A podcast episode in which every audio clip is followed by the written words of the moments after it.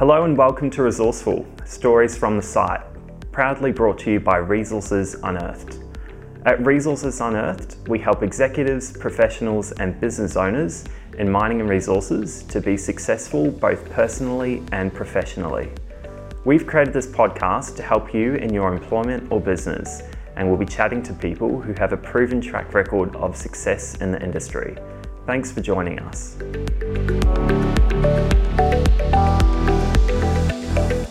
In order to achieve your career goals in the mining and resources industry, it's necessary to move where the opportunities present themselves. This can cause quite a strain on your relationships, friendships, and your health. Throughout the Resourceful podcast series thus far, we've heard from the engineers whose careers have caused this shift and the ways they have been directly affected. Today, we're diving into another episode focused on families to gain insight into how the lives of our loved ones are affected. We're joined by Tricia Moreland, partner to Richard, who we've previously had the pleasure of interviewing on the podcast.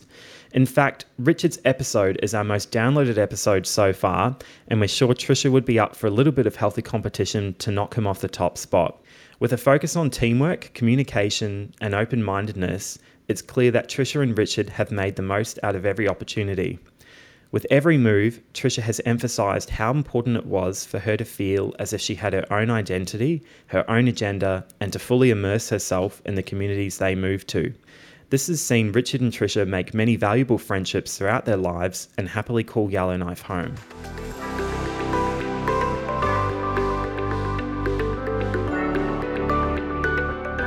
Hi, my name is Brett Cribb, Managing Director and Founder of Resources Unearthed and welcome to Resourceful Stories from the Site. Today I'm joined by Tricia Moreland. I met Tricia through my work with Richard some 20 years ago in Mount Isa, where we worked together for 10 years.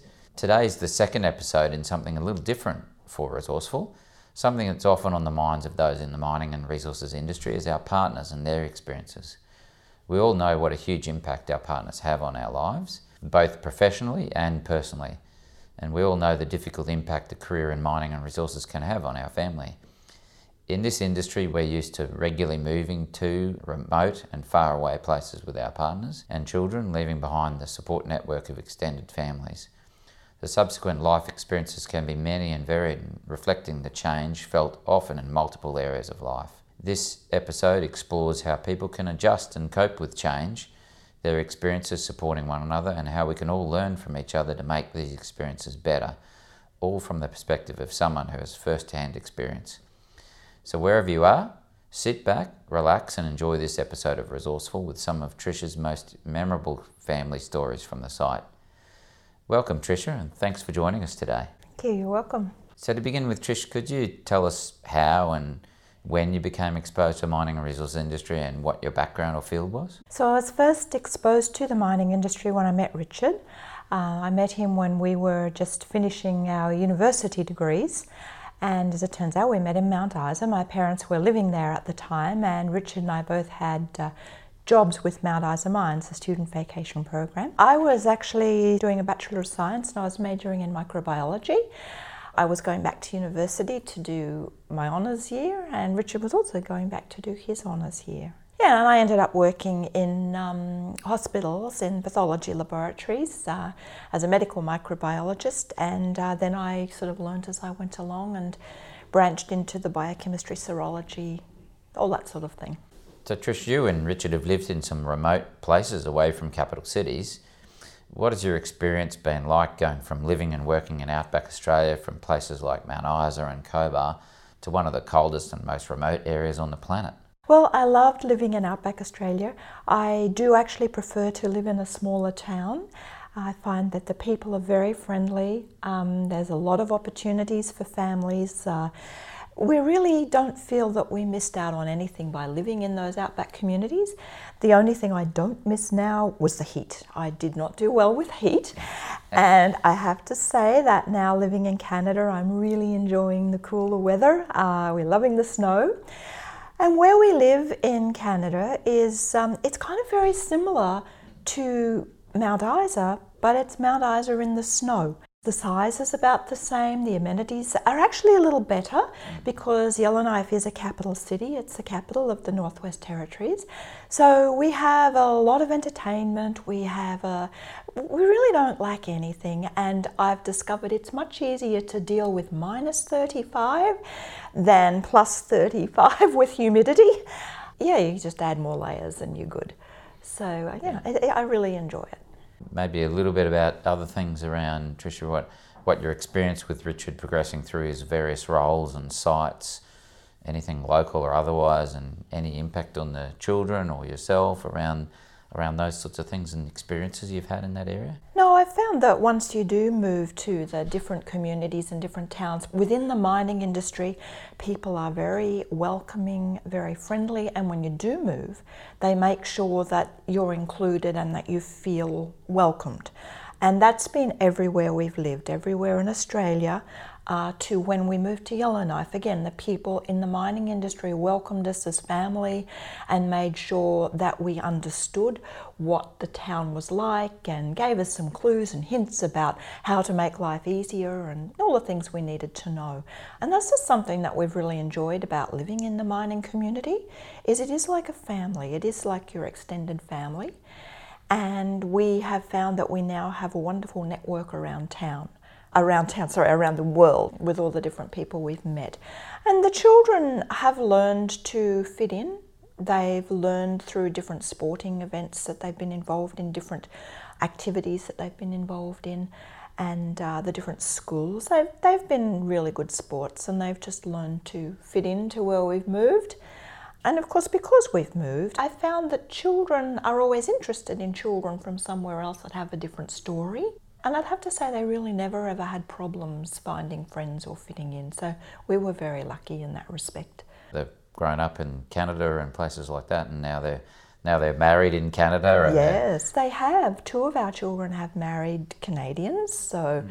we now have a Canadian daughter-in-law and a Canadian son-in-law, and our daughter in law is uh, from the Northwest Territories as well, and she's from a family that have lived in the area for many generations. So we're finding that through marriage, we're now related to a lot of the locals in the NWT, so we feel like we belong there, well and truly.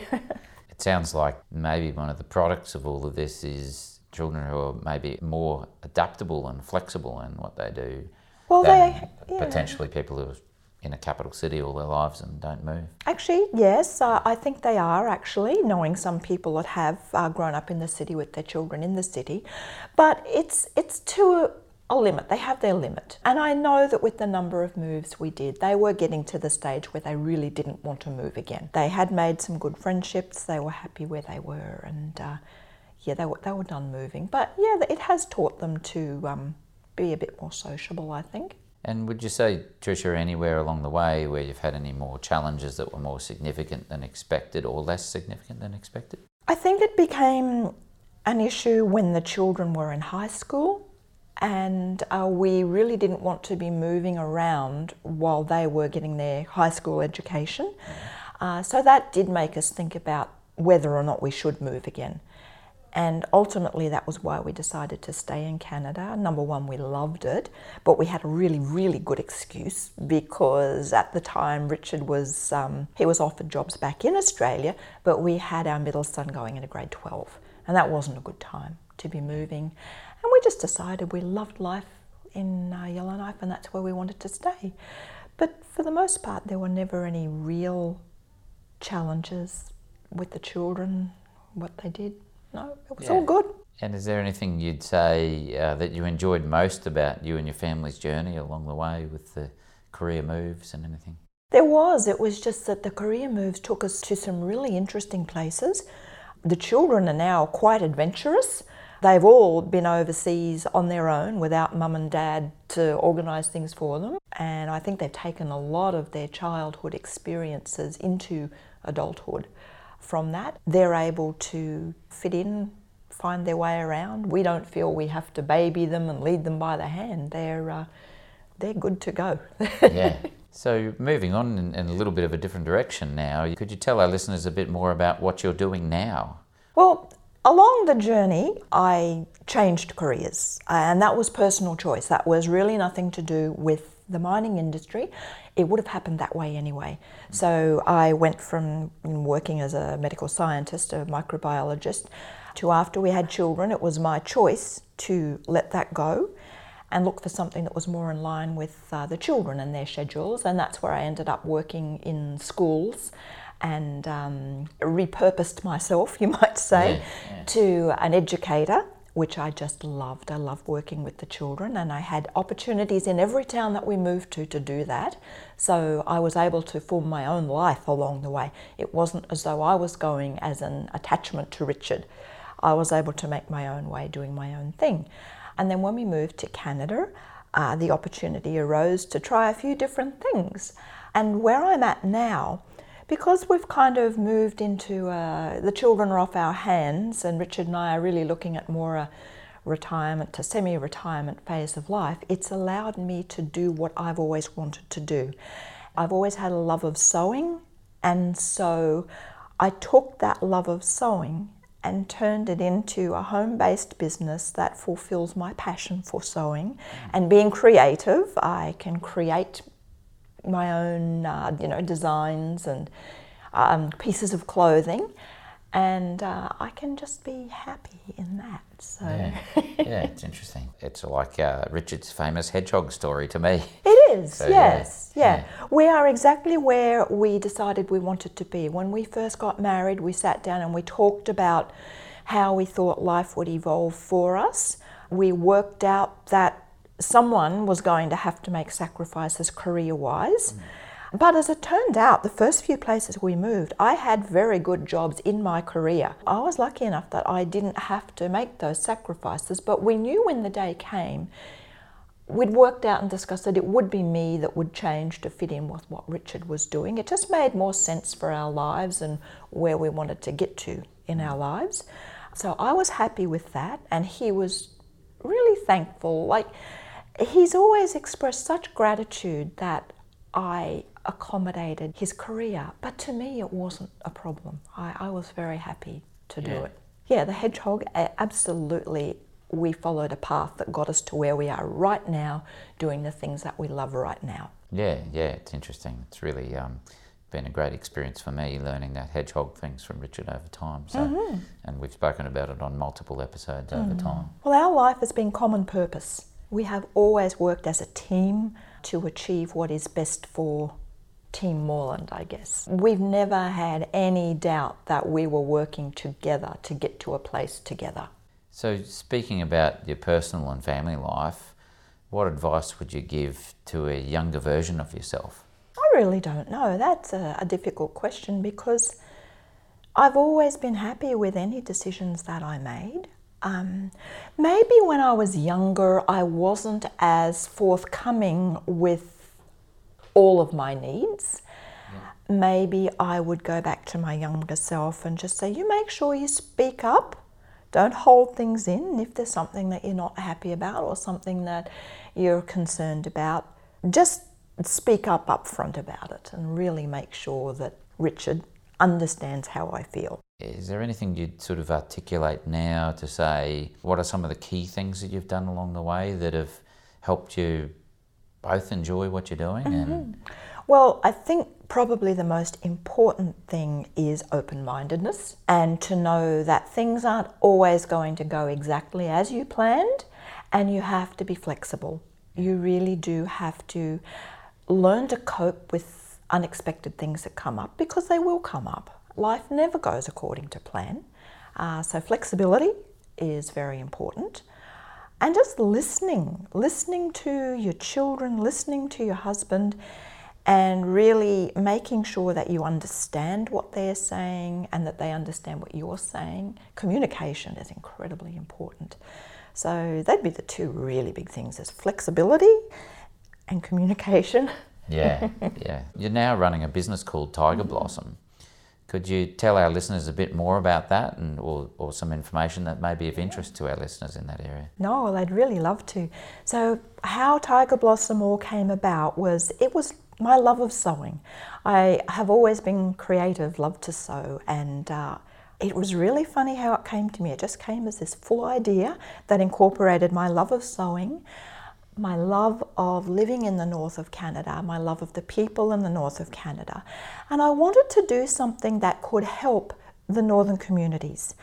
In the north, there's not a lot of opportunity available to people who live in the far northern communities, and in particular the indigenous people that live up there. So, trapping, trading furs has always been really important to them. And unfortunately, the fashion industry has really stigmatized fur. And I just wanted to do something in support of the northern communities and their reliance on fur as an economic driver and the cultural importance that it has for their communities. Because there's nothing else they can do. They don't have agriculture and farming. They don't even have a lot of mining anymore because a lot of that's being closed off to them. But this is one thing that has, for even since Europeans came to uh, Canada, been important to them. I wanted to incorporate that with my love of sewing. So I chose something really out there and random that you just can't buy, but they're so awesome that I believe everyone should have one. Yeah. I make capes. And I make capes for all occasions and all seasons, uh, you know, just a bit of everything. And for the heavier winter weight capes, I'm incorporating the naturally harvested Canadian fur as a way of helping these northern communities. I absolutely make sure I avoid any of the farmed furs. I'm not at all interested in that, and I actually ethically don't agree with it. But for the naturally harvested fur, yes, that's what I want to use. So I just mostly put them around the neckline and around the hoods. I do them for weddings, I do them for just day to day wear. I do some beautiful brocade ones that are more evening wear, but then I also do much lighter weight ones that are perfect for a summer evening if you're out, gets a little cool. Lots and lots of different things. So I chose this very niche market because it's just me sewing and I don't know that I want to expand into a huge business or anything like that at this yes. stage of my life. It's just me, and I, cho- I chose something that I knew I'd be able to cope with, with the demand and what's happening. And uh, it is. I had a pretty busy month last month, but it was okay. I managed to keep up with everything. I'm just really excited about it all, and it's starting to gain some traction now. And the name Taiga Blossom, the taiga is the vegetative zone where we live.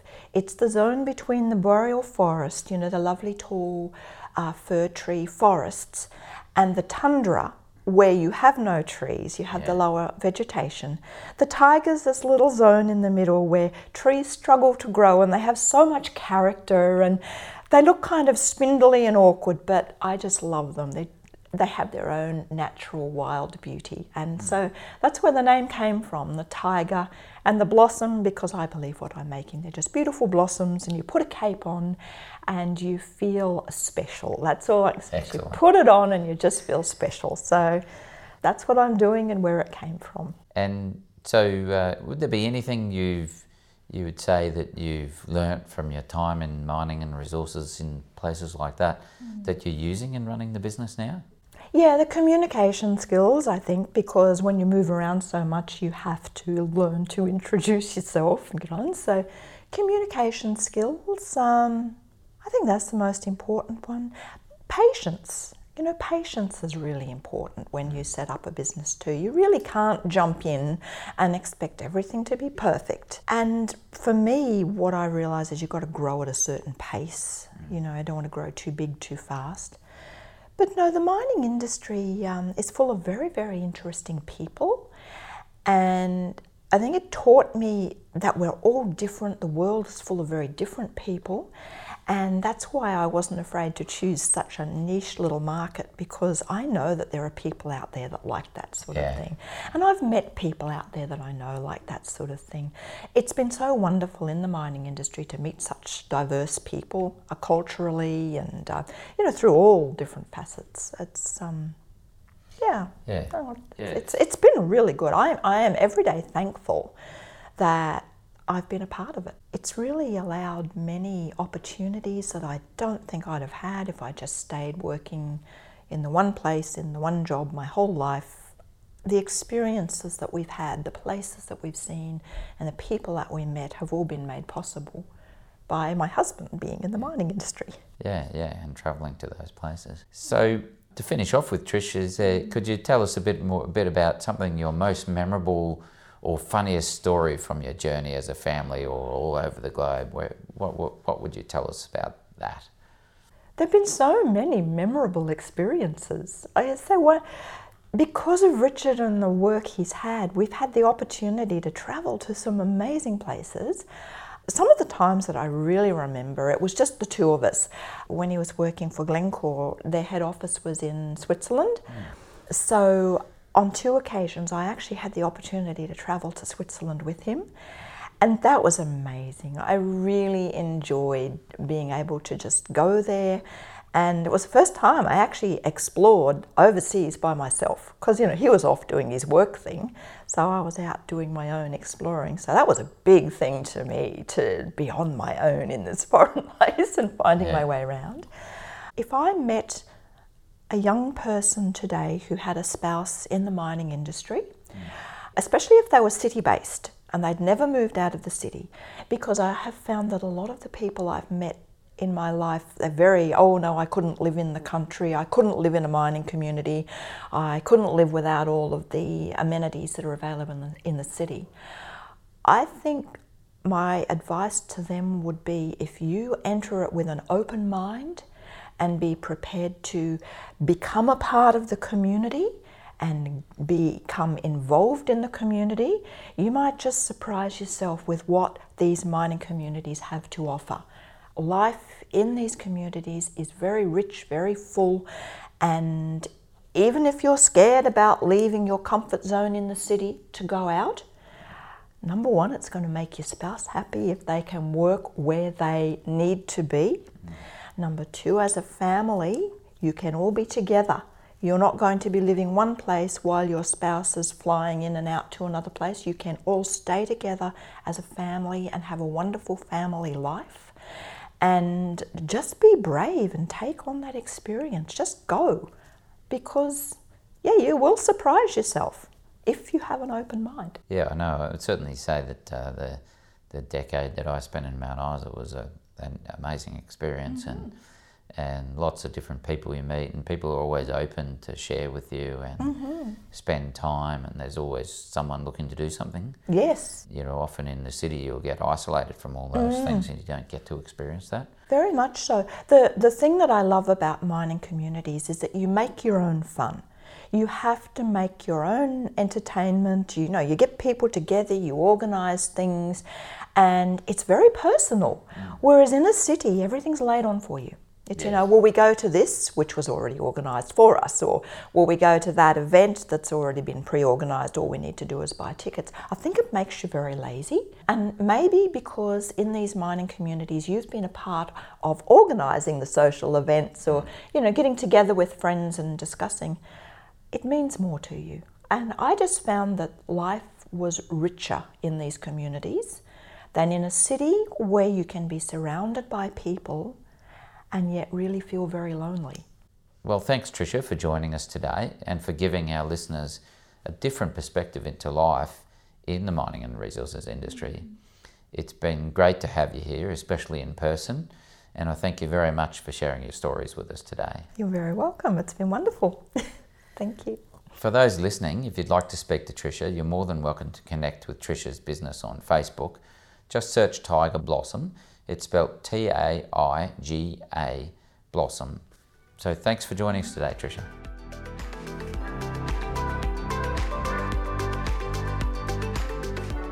Thanks for listening to this episode of Resourceful Stories from the Site. We'll be back in a month with more tips and insight from our other industry leaders. We'd love to connect with you. You can find us on all the usual social channels and our website, resourcesunearthed.com.au. Make sure to subscribe to our podcast on your favourite platform so you never miss an episode.